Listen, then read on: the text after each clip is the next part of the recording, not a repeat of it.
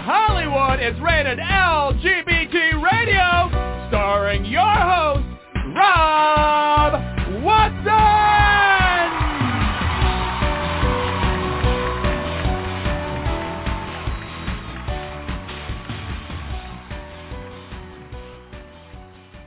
Welcome, welcome, welcome to this installment of Rated LGBT Radio, and I am your host, Rob Watson. Um, as always, we have a really intriguing, wonderful program lined up for you. Um, today, our subject is going to be the issue of LGBTQ youth homelessness. Um, this is a problem that is across the country, and if you look at youth homeless statistics, LGBTQ youth are disproportionately high in all of those st- statistical numbers. Um, a lot of LGBTQ youth end up on the street um, because of rejection and intolerant homes. Um, the uh, ones who end up in foster care um, oftentimes go to group homes, and then when they turn, as soon as they turn 18, um, they're pushed out. And so it is it is a big problem. Um, today's special guest, who will be coming on in a few minutes, is a good friend of mine, uh, Valerie Arno. Valerie is the case manager um, for LGBTQ home host and home host recruiter uh, for the Bill Wilson Center in Santa Cruz County.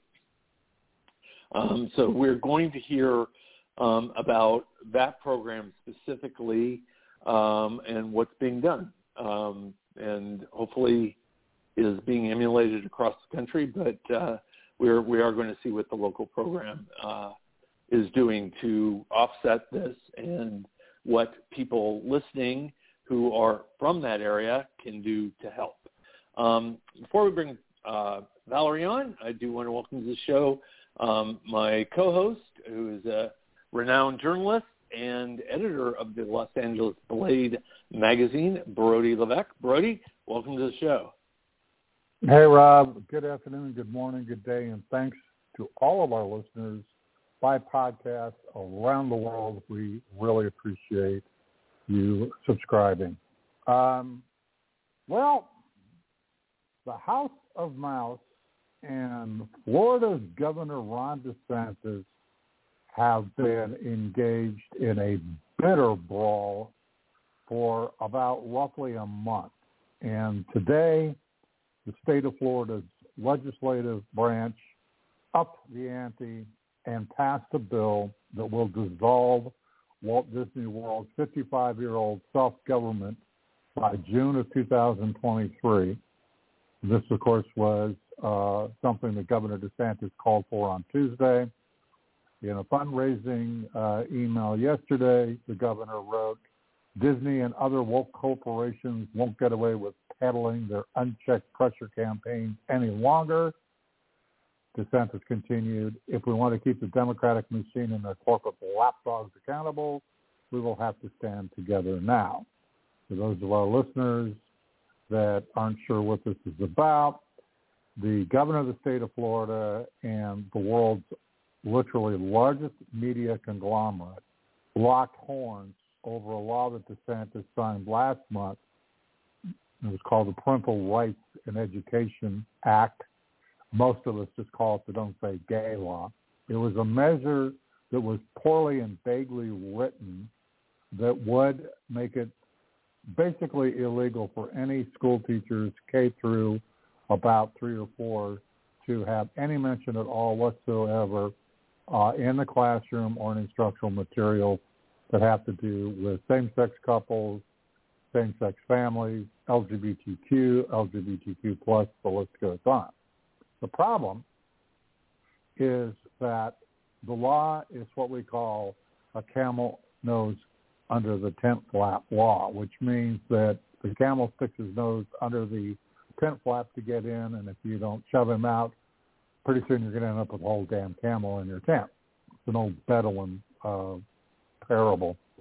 The problem is that with this law, the way it's written, that's exactly what would happen. You would find educators and school administrators in grades above K through 3 all the way up to 12th grade, basically essentially marginalizing or banning discussion of LGBTQ and LGBTQ people. The law was opposed by a massive amount of people. And at first, the Disney Corporation actually tried to stay out of it, and they caught a lot of flack for it, especially when you consider that the Disney company is the largest employer in the state of Florida. And in Central Florida, they are literally the largest property owner outside of the villages, which is a retirement center about roughly 45 minutes up the road from them uh, in terms of acreage and size. In 1967, Roy Disney, who had taken over the company from his brother Walt, who had passed away in December of 66, um, as part of the agreement to build Disney World, had petitioned a then Republican governor and a then controlled Republican controlled legislature to allow the Disney company to create what's known as a special taxation district. It's essentially a self-governing thing. And that meant that Disney would be responsible for everything from fire, police the garbage, anything that you can imagine that a local county or city government would do, the Reedy Creek Improvement District, which is what it's officially known as, would take care of it for the Disney property. And for the last 55 years, that arrangement's worked fairly well. Most people view that this action this week taken by Governor DeSantis and the Republican-controlled legislature is no more than just political retribution and revenge for the Disney company, who finally did say something about this onerous law after a lot of outside pressure and I think a lot of soul searching within the Disney company itself, including by Disney CEO Bob Chapek, um, which immediately turned into a feud. Well, the legislature today in Florida capped the feud off. It's now law. They've passed it. They'll send it to the Senate for a signature, and that will give. Uh, I think the ending date for this thing of effect is June of 2023. Now, there's a caveat right. built into the law that would basically allow for a oops, sorry, my bad, if they came to some sort of agreement. However, that's not very likely. Um, so well, a couple, couple things. Yeah, a couple things, Brody. One, the, the one of the issues with that law, the not this law, but the law that was passed before, isn't just you know your camel under the nose under the tent analogy, but the the law itself, even for um, elementary school is too vague and you know they, they don't define what those discussions would be. I mean, nobody is propo- proponents of graphic sexual discussions in front of first, second, third graders and kindergartners. Nobody. Um, so the idea that somehow the law is about that is ridiculous. But where the the issue comes in is such discussions about gender um, uh, affirmation and sexual orientation comes in the form of, you know, Susie's friend Billy has two moms. You know, it's like, and you know, and her questions as to why he has two moms instead of a mom and a dad, and answering that question. Plus, the ramifications of that law are to allow anybody who feels their feathers ruffled in any way to bring a lawsuit, um, which is you know very oppressive. I mean, it is it is oppressive for anybody to to talk about, mention anything having to do with LGBTQ families. Um, the other question I have for you is on this law. So you mentioned that that Disney has been in control of their own fire station, police force, all of that. Um, mm-hmm. Obviously, the idiots of Florida have not thought this out since, to your point, this was done for only one reason, which is political retribution. Um, is Disney's recourse to say, okay, fine, you handle the fire, you handle the police um, for you know the the area. Um, what what are the results of this going to be? Well, that's actually something I was about to get into when you started talking about the law itself. uh, the the problem with what the legislature did today is that the termination of the Reedy Creek Agreement and Improvement Act would, first of all, automatically transfer about roughly $2 billion worth of debt immediately to the taxpayers. Um, that is going to result, and my colleagues and I have actually been working on this. I've been working uh, with colleagues at Inside the Magic and over at uh, the Orlando Sentinel. We figured out that the immediate impact on Florida taxpayers will be a tax bill per household of approximately three thousand and some change in that immediate area. That's the first thing. The second thing is that it immediately uh, is going to heavily burden law enforcement and fire for the counties of Orange and Osceola, which is what is the geographic area that uh, Reedy Creek sits in. The other part of it is that even if the city of Orlando were to annex Reedy Creek, which is a theoretical possibility, it would prove to be a monstrous debt to the city of Orlando. And then, of course, you've got the infrastructure. You know, Disney right now takes care of everything from trash collection to sewage to you name it. If that suddenly gets passed off as part of the whole package to the taxpayers in any of those three jurisdictions, you know, Disney obviously still going to maintain its workforces and do what it's doing. It's not like they're going to suddenly throw their hands up in the air and say, okay, well, you guys come get the trash.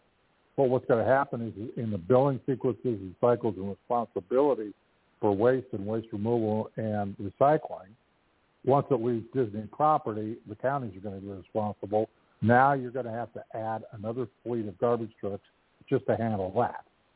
So it, it, it becomes a mess. I mean, it just overall, no, this wasn't very well thought, thought through. This could punch a big hole in the economy in Central Florida and maybe throughout the entire state of Florida. Um, but the one thing that we've learned from the Florida Republican Party, they don't care. They they they really honestly truly do not care. While the debate was going on over this bill today in the Florida House, there was an equally onerous and nasty piece of legislation that was being fought over, and that was Governor DeSantis had vetoed the congressional redistricting maps that had been drawn up by the legislature, in particular over two congressional districts in northeastern Florida which are predominantly African American. And the governor had his staff redraw those things, which severely chopped up those congressional districts and broke one of them apart. Well, that got black lawmakers in the state all sorts of pissed off. So the Disney bill was happening simultaneous with the battle over the redistricting maps, which, by the way, was passed through. I, the easiest way of describing this, and of course people are shaking their heads, but it's true, is DeSantis and these Republicans are a throwback to Jim Crow era uh, politicians. They're racist. They're homophobic. The vast majority of them are extremists, and quite a few of them are, quite frankly, ignorant. They're not stupid, but they're very ignorant, and it's craven ignorance. And so what's going to end up happening here is that this could break the back, you know, on the Florida uh, tax system, and this is going to cause some severe economic impact, let alone some of the strife that's going to occur out of the idiot racist bills that were just signed by the DeSantis. But the bottom line, and, and the real crap show about this entire thing is, this is the Republican Party, and it's the same in Texas, Tennessee, Georgia, Alabama, Alabama, which just passed a law that makes treating transgender kids a class six felony. As a matter of fact, that one got challenged yesterday in U.S. federal court by the American Civil Liberties Union and the Southern Poverty Law Center to try and get an emergency injunction to stop the law before it takes effect on May 8th. But the entire thought process here is aimed. Now, how does all of this fit in? And I'm going to wrap this up. How does this all fit in?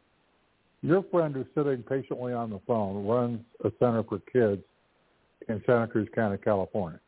California is an extremely liberal state, and it's generally pretty good to its gay kids. But you still have a lot of kids, even in this state, that get kicked out of their houses by people that think just like those politicians do in Florida, Alabama, and Texas. And a lot of those kids don't see any light at the end of the tunnel. And according to uh, Amit Paley uh, at the Trevor Project, whose services to prevent youth suicide have just skyrocketed in terms of calls on their helplines, this is the real world impact. You know, and people like Valley that are running these centers and these shelters for these kids are going to see a lot more of that. It's because it does have real world impact. These kids are going to look at that and just throw their hands up in the air and, and, and just, you know, some of them are just going to flat out give up. The other ones, like a couple we've had on our show recently from Florida, yeah, you better believe they're going to fight it and then some. But the problem is this is the thought process, and this is the reality of Republican politics right now. Arizona, a couple of ugly things. I mean, I just had one of my reporters finish up a piece, which is this week's cover story in the LA Blade magazine. This year alone, Rob, over 300 plus pieces of anti-LGBTQ legislation have been put out there in 31 states. The year before, about 250. So we have a grand total of almost 700 in just two years. These Republicans do not care. They hide behind their disturbed, warped view of their so-called religious beliefs. They hide behind their party politics, and they hide behind what most of us call the ick syndrome. They don't want to deal with anything that's not lily white, okay, and 1950s sliced bread because now suddenly that's icky. If it's transgender, ooh, ick. If it's queer, ooh, ick. If it's gay, ooh, ick. And then some. So that's what we're dealing with. Well, I can tell you in Florida, the one thing that will supersede that is seniors having to pay more money. And I know plenty of seniors, and I don't care what your principles are, if you try to charge them more, which is sounds like a huge uptick of what the Republicans are doing there, they are not going to like that.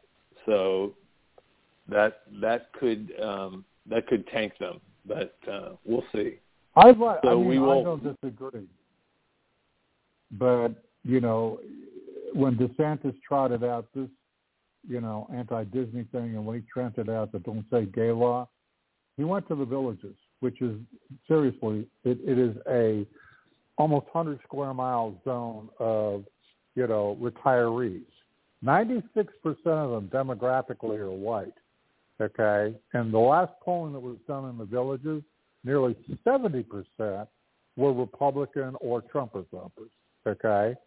So, you know, them whining about their tax bill, I don't know if they're going to or not. You know, they're pretty crazy. They Trust seem me, to, you know. They, no, no, no, no, no, no, no, no. I, I this I know. They will. They they may. You know, he may come out and go, "Oh, bad Disney," and "Oh, bad gay people," and "Oh, bad black people." But when they open their mail and they have to pay more, trust me, that will cause great consternation. That that that is that so. is that is that is the secret hot button there. That that you know, uh, you know, this is not thought through well, and if it comes back blow back on them, um, they will not be happy about it. That, I mean, you know, anyway, that's uh, that's my prediction. I think the the redistricting is more of an issue um, ultimately um, that that hopefully a court will overturn anything that is is terribly outrageous. But um, you know, the the voting system is is the Achilles heel because uh, that that gives us no recourse if we can't get people in place to fight this crap. True. Agreed. Okay, so let's let's move on, and um, with that, waiting very patiently in the wings, I'd like to welcome to the show Valerie Arno. Valerie, welcome. Well, thank you. I'm happy to be here. I appreciate this opportunity. Oh, it's it's thrilling it, uh, to to talk to you on the radio again. You were on my um, uh, out in Santa Cruz show at least once, I think, if not more. Yeah, way long time ago. yeah, well, that we was won't, for Pride. We won't. We won't. yes, it was. Yeah, Valerie and I both worked on Santa Pride together, and um, are veterans of that. And now, Val- Valerie, tell us about first. Uh, tell us about the Bill Wilson Center itself. Oh, I'm happy to. Yeah, this organization is incredible. I I feel uh, uh, extremely uh, fortunate to be able to work with this organization. Um, Bill Wilson Center actually has been around for 49 years. Uh, it started back in 73 when Bill Wilson Jr. Uh, started uh, helping some troubled youth um, while running a bakery and then uh, eventually was um, a councilman uh, from 63 to 71 in Santa Clara County, and then had a short-term uh, mayoralship uh, back in uh, in the 60s as well. Um, and while doing all of that, he collaborated with some folks at Santa Clara University and then created a proposal for a counseling center um, and created this counseling center. And uh, in doing so, this all evolved into eventually um, a center for runaways. Uh, that was uh, originally not called the Bill Wilson Center. Um, it was it had a, a different name, but when Bill um, unfortunately passed, um, it was originally called the Webster Center, is what it was called, but um, when it opened in in 1973. Um, but um, when Bill passed uh, in May of 77, the board of directors decided that in his memory they wanted to go ahead and make it uh, the Bill Wilson Center. So Bill Wilson Center has been around since then and we serve a multitude of youth. We have, um, I want to say, up to 70 programs um, over in Santa wow. Clara County. Mm-hmm. Yes, uh, we have uh, many different programs over there. However, in Santa Cruz County, we currently have our shared housing host home program and that started just before the pandemic. Ah, good timing. um, so the um, so just to clarify, um, Bill Wilson Jr. was not related to 12-step Bill Wilson, correct? Correct. Correct. Okay. And thank you for offering up that clarity because often people get that confused. No, he he is not and was not uh, the Bill Wilson of of um, AA.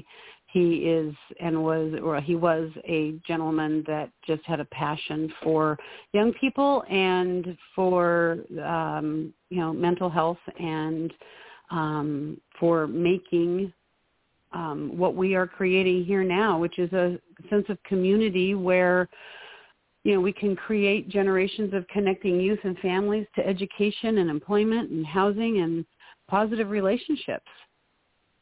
That is so awesome.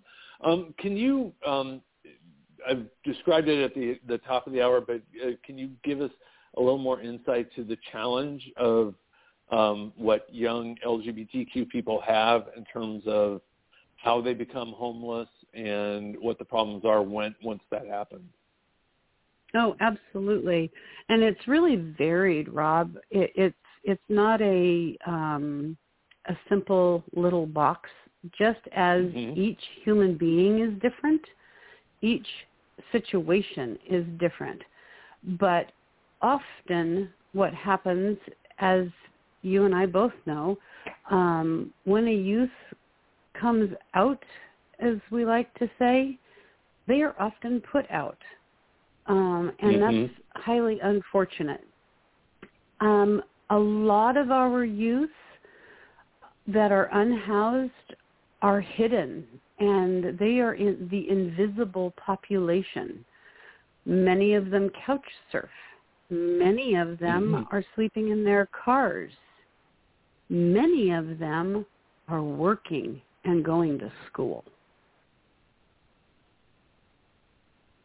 And, and, and people just, don't realize just that. living, yeah. So they're they're they're actively trying to pull their lives together. They just simply have to spend the night on other people's couches, sleep in their cars, or worse.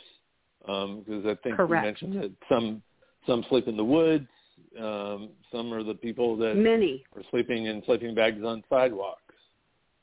correct. Yeah, and there are a lot of those yeah. as well. The reason I the reason I point out the first batch is because oftentimes people associate unhoused homeless youth with drugs, with theft, Right. with crime, and it isn't always that. It, you know, they, we have some hardworking kids within our community, young adults, not kids, they're young adults. My program supports 18 to 24 year olds. That's the precipice of when you are becoming an adult and really need that support. And Mhm. it, they're not looking for another mom and dad. They're looking for guidance, mentorship, and support so that they can gain those wings they need to be able to fly. Right, right. Um, can you also talk to the uh, the group of um, young people that essentially were in foster care in their teens, and then um, what happens to them once they age out? Yeah, that and that does depend on the youth as well because of the way the foster care system works. Um, some can um, come unaccompanied. Um, oh gosh, I forget the exact language, but um, they can stay in, but not in a foster home up until I believe it's 21. But I'm not really well versed on that portion. But those that age out and don't stay in a foster home up till 21, when they're 18, they can be dropped, and it's unfortunate because they they don't have anywhere to go. They- They're they're just they're on their own. Um, if if they don't stay in, and if they do stay in, they're still they still don't have the capacities. Um, they they might get the check, but they don't have a home, and Mhm. rent, as you know, in this county, um, is absorbent. It's it's ridiculous. A room Right. for rent right now. I just pulled it up before we went on because it changes Uh-huh. every day. A room for rent, not a apartment with a single room. We're talking in someone else's home. A the average room for rent right now today is twelve hundred and ninety three dollars. Wow. Yeah, let that Insane. sink in. Insane. When you're when you're when you're earning fourteen dollars an hour, if you're lucky, and you're getting maybe twenty five hours a week, if you're lucky. Right. Right. Yeah. Um, Yeah. And I do think, and, and I'm not uh, like you, I'm not totally versed in this, but I do think a lot of the kids that are in group homes that did not get placed in a foster care home, I think that is a cutoff at 18 um, out of the group Yeah. home. Um, I may be wrong on I, that. I believe you. I believe I believe you're correct on that as well. I I am fortunate that I was able to serve um, several youth that were able to that were in, that had been in the foster care system that were able to qualify for what is called a family reunification program or a FUP voucher through Housing Authority, and they were able to get that in this past year, in this past fiscal year, um, and were a, are are now searching for housing within our county, um, where landlords will hopefully accept that voucher. That's the next uh, barrier to cross is finding Right. landlords in the county that will now accept them um, with that voucher. So we, we have each, Yeah. each barrier that we cross, we, we work at knocking it down and, and they learn patience and they get there. well, thank God for you for for doing that. Um, I do know, and I will point out, just knowing the foster care system, that kids who come in who you know are late teens and everything else, they are of the hardest to place in a foster care home. Uh, most, I mean, first of all, they're not in a foster care homes anyway, but the ones there are tend to go towards babies, little children, you know, um, younger right. kids, and and so um, it, you know, it's these kids are, and this is kind of my point. Is and to your point of, of the next challenge and the next challenge, these are kids, and they're you know, it's like this has got to be just exhausting to exactly you know, fight one battle after another a battle after another battle, and at the end of the day, still be barely getting by. That is, you know, this is this is hard stuff. Um, it is. Now let's switch to your program, though. Let's let's go to the program and what what you have to help. Well, we have a lot that we can provide. Um, I, I, with the program, I can tell you that the program started in 2019, and that that year was ramping it up, getting the word out into the community, um, and trying to cultivate some host homes.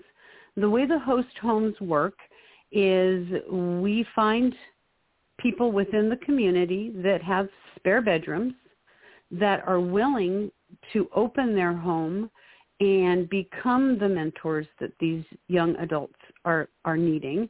Um, and there is training involved. And I come with that. Uh, that they aren't out in the wind once we move someone in. Um, I, I, they get me as well. Um, and then we match the host with the youth. You don't, it's not a, okay, you said yes and now here you get someone. It has to be a fit. Um, and there's a process involved in that as well. Um, and then once the youth and the host match, then there is a move-in process as well. And then the youth would stay three to six months in that home. And there's weekly check-ins with me. And, you know, hopefully it works to where the host and the youth will, you know, bond and start to bring about a normality to the youth in, in their daily life. We have to remember these youth have had trauma and that mm-hmm. trauma has impacted them on a level that is unseen to us as, as the adults. You know, we might view it as they're being lazy. Well, they're not being lazy. They're they are feeling a lack of motivation because of that trauma. They're they're in their room licking their wounds or hibernating so that they can rejuvenate and come back to the world mm-hmm. because they've been through so much. So it's important for the host to be trained to be able to recognize that and encourage gently those those types of things. Um, so that's the first step for the host. The youth works with me on a multitude of things.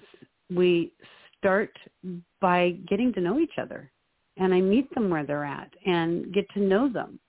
Um, everything, the some of the services is everything from medical, dental, mental health services, getting them connected, to food support, schooling, transportation, yeah, employment services. I like to call them their um, when we talk about the different services, financial education, um, you know, um, schooling, it, their education and their schooling, their uh, employment education, their social mm-hmm. education, mm-hmm. their medical education. It's all education. Every, everything's about educating them on adulting. So we, we're very well-rounded in the services that, that they get. What I can tell you is this um, in 2020, the pandemic hit. So 19 was when we started, and we were trying to recruit the host homes. And then 2020 hit, and the pandemic and the fires, and so there was a breaking. You know, there was a halt, and there weren't a lot of clients and there weren't a lot of host homes because of the Right. pandemic. And then 21 came and I came on board. And when I came on board, I had one client and I had one host home. And then we at Bill Wilson worked very diligently and we bumped it up. And last year we were able to serve 12 individuals in Wow. our community. And 88% of our clients ended up in permanent housing through the collaboration of support with the county in all of our services together, working together with everyone in the county. Bill Wilson Center was able to you know, support and house permanently 88% of those clients. 67% of those clients were able to increase their income, increase, while being unhoused during that period of time, trying to get there and then getting there. Four of those clients were former foster care youth, and they ended up getting the voucher. Oh, that's good. That that Um, that was all during the recovery of a pandemic, and we're still in it. We're still trying to recruit. Yeah, I'm just wondering where people, where the the kids that who are are at risk for this um, are actually going during the pandemic. I mean, it's you know they they obviously are not just disappearing; they're they are hiding out somewhere. Um, Well, some were some were in the shelters. Uh, some were hiding. The the other piece that we work diligently on is gaining trust. Trust is a large piece that is a barrier for myself as a case manager and as a mhm. as a home host recruiter. I have to gain the trust of the hosts in the community that are going to open their homes. And we as an organization have to gain the trust of the youth. So it takes a minute, but we're getting Yeah. there. And, And having- like foster Having,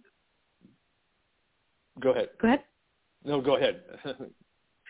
No, I was just going to say, and having you know opportunities like this to be able to share that there's even a program out there like this is one more way of getting the word out that you know this community. This is an interesting um, program that not all communities have for their youth.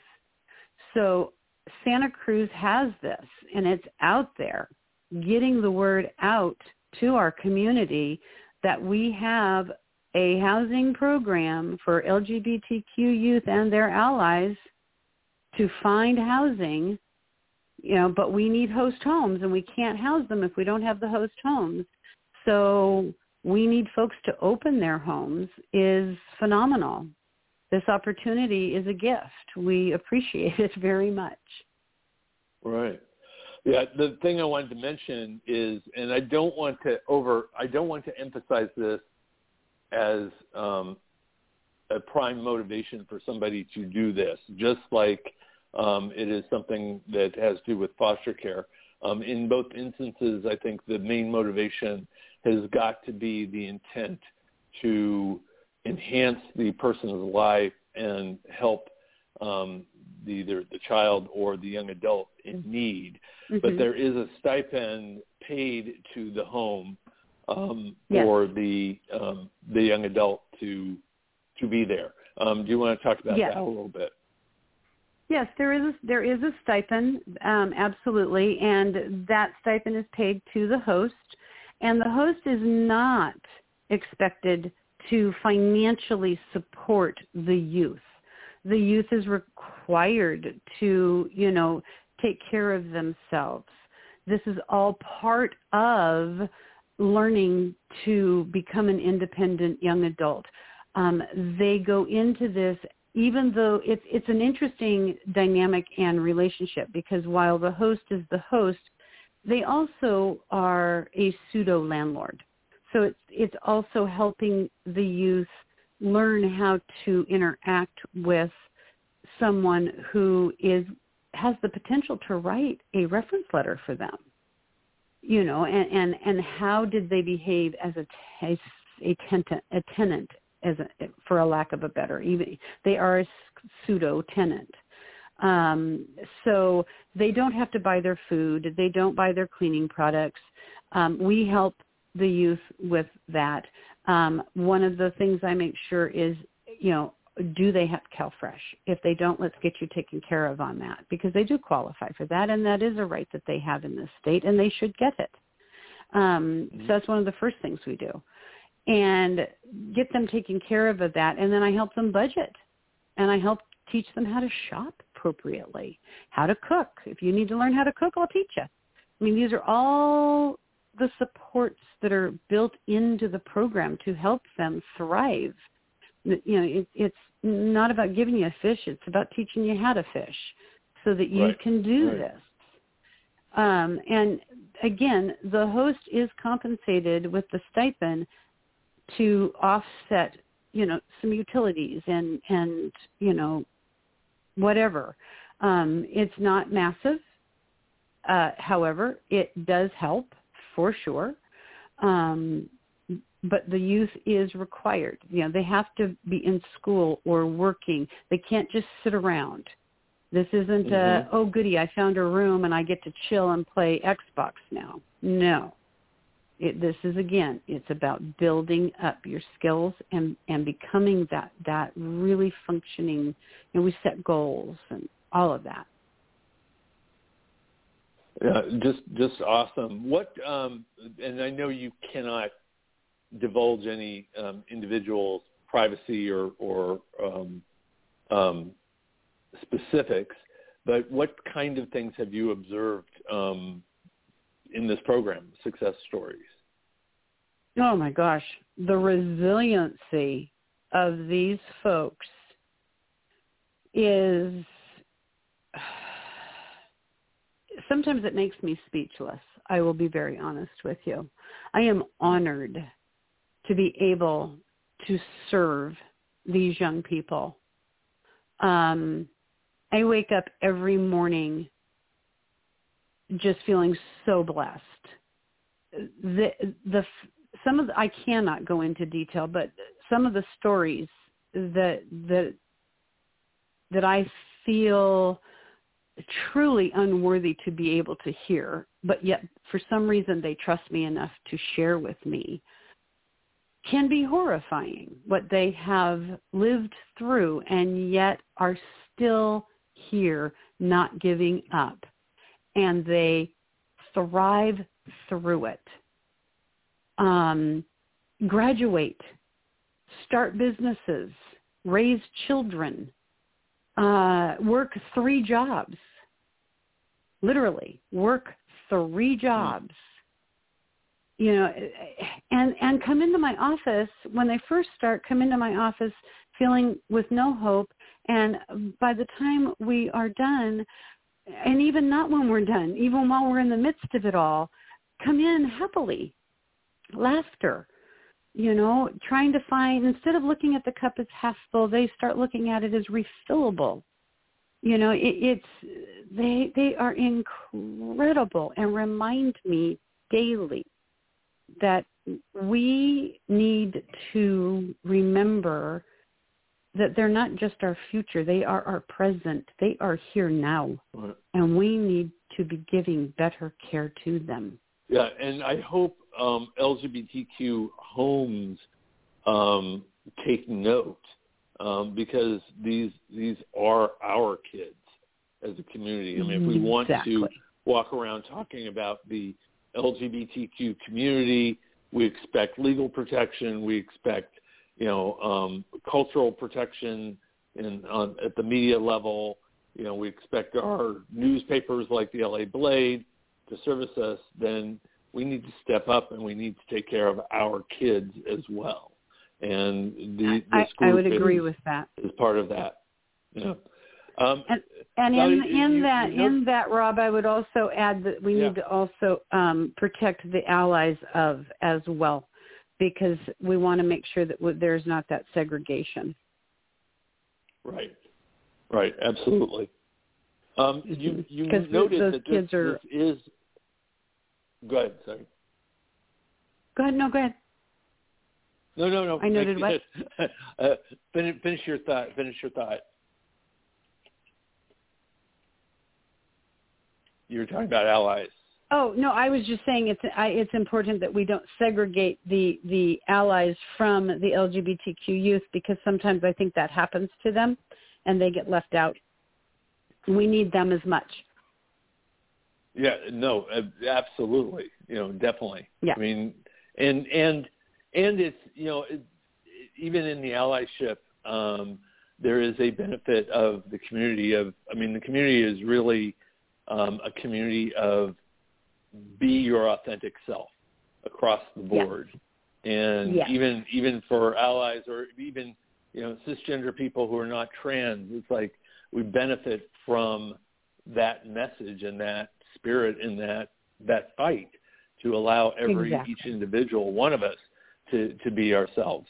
Um, now, I wanted to ask you. You had mentioned that this was, you know, part of the the blessing of being in the Santa Cruz community and, and the Silicon Valley community that we have unique programs.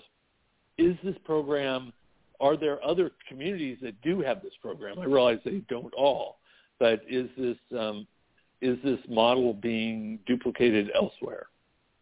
Yes, there is one in San Francisco. There are some. I believe there's one in Las Vegas, Philadelphia.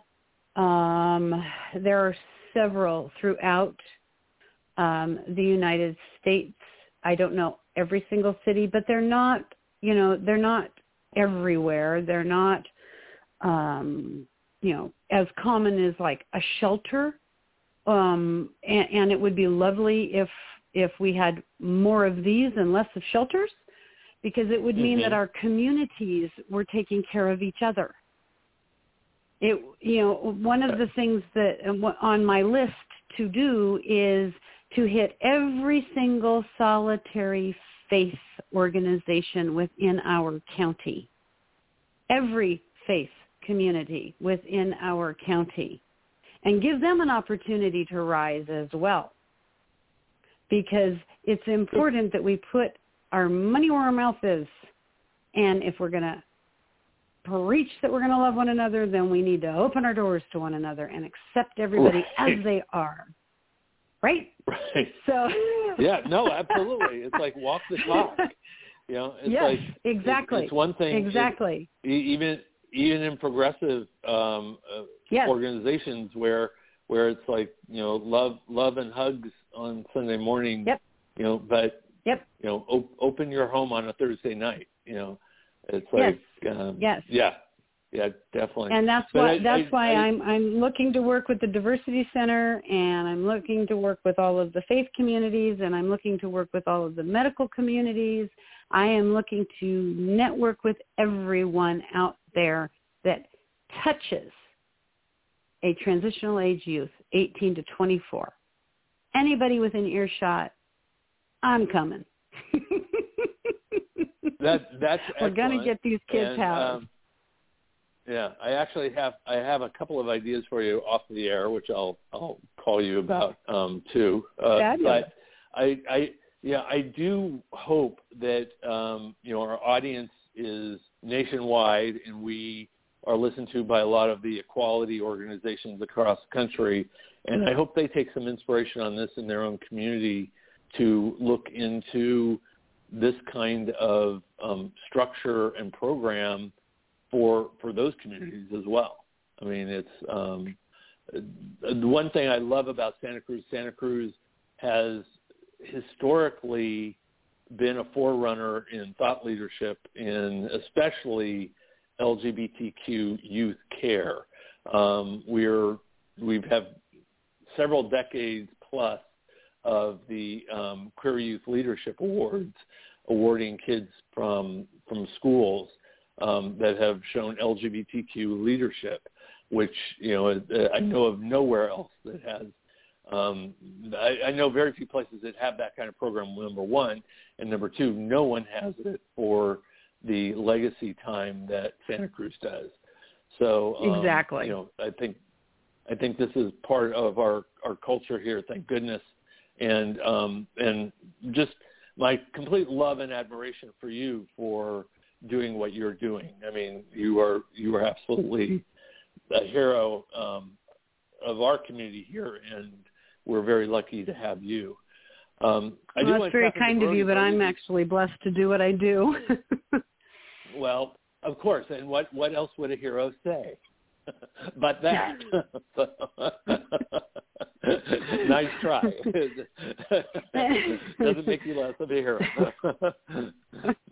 Brody, what are, do you have any thoughts or questions? Well, one of the things that I'd like to know, and this is only because uh, with a lot of work that I've done, especially over the last few years as editor of the Los Angeles Blade, is how are you guys situated in terms of trans youth? Right now, currently, the transgender population is at the tip of the spear of the Christian right and these far right radical Republicans and the people fighting the culture wars. And we've mm-hmm. seen, at least according to the statistics that I'm getting from the Trevor Project um, and the equality uh, groups on the ground, such as Equality Texas and Equality Florida uh, in particular, uh, and of course, obviously now in Alabama, where they criminalize transgender youth care, health care, that is. Mm-hmm. Uh, what what is your and again, California is different. I I completely get that, but what is your percentage of clients that you were seeing uh, that are trans or identify as non-binary or queer identify? Um, I, as far as percentage, I don't have a percentage for you on on that. I can tell you that um, I, out of my grouping of youth, I have had two that identify as trans, and I have had one, two that identify as non-binary. Um, however, it, the, here's the challenge: youth don't necessarily um, I, give that up as quickly and as easily as an adult might, meaning an older adult. So, um, and they're getting that information on an intake is a little difficult because they don't know you. So asking those kinds of very intimate personal questions is a little difficult um, in the way that the intakes are done or the assessments are done. There are some changes going on right now within the county for assessments so that we can gain more knowledge in that area. Um, however, the trans community, the non-binary community, all of that community is, I am actively trying to make sure that they are aware that they are welcome within this program. This is what this program is for. It's not just gay, lesbian. It's not just binary. It, it is all LGBTQAI. All the alphabet is in there for this program. Um, I've been very fortunate that I've had the privilege of working with and helping support, learning from, educating with, all. Okay, I, I you know, it's just a question that you know we ask frequently uh, in Los Angeles. Of course, uh, the flagship is the LGBT Center in Hollywood, um, and on the streets of Los Angeles County, which includes about roughly 88 different jurisdictions, including the city of Los Angeles, the homeless population right now currently is at about 56,000 people. Of that, yeah. we know that a very high percentage are identifying as LGBTQ, and out of that number, an even higher percentage are actually youth. Now, the LGBT Center of Los Angeles, which runs a program for kids, um, addresses that only to a certain point. But one of the problems that uh, they're telling us and, and other equality groups are telling us uh, is that not enough attention is being paid to trans youth and non-binary queer identifying youth of color, particularly Latino or black. And in Santa Cruz County, I would imagine uh, that would factor in terms of the Watsonville area down that way, the southern part of the county in terms of Latino youth. So I guess my question there would be, um, if you're looking at the percentage of kids that are coming out identified that way or even identifying as gay or lesbian, what type of problems or situations have you run into in terms of homelessness and acute problems in those type of scenarios with the Latino population? Well, the the really the question is what problems are we running into with the homeless population of our transitional age youth?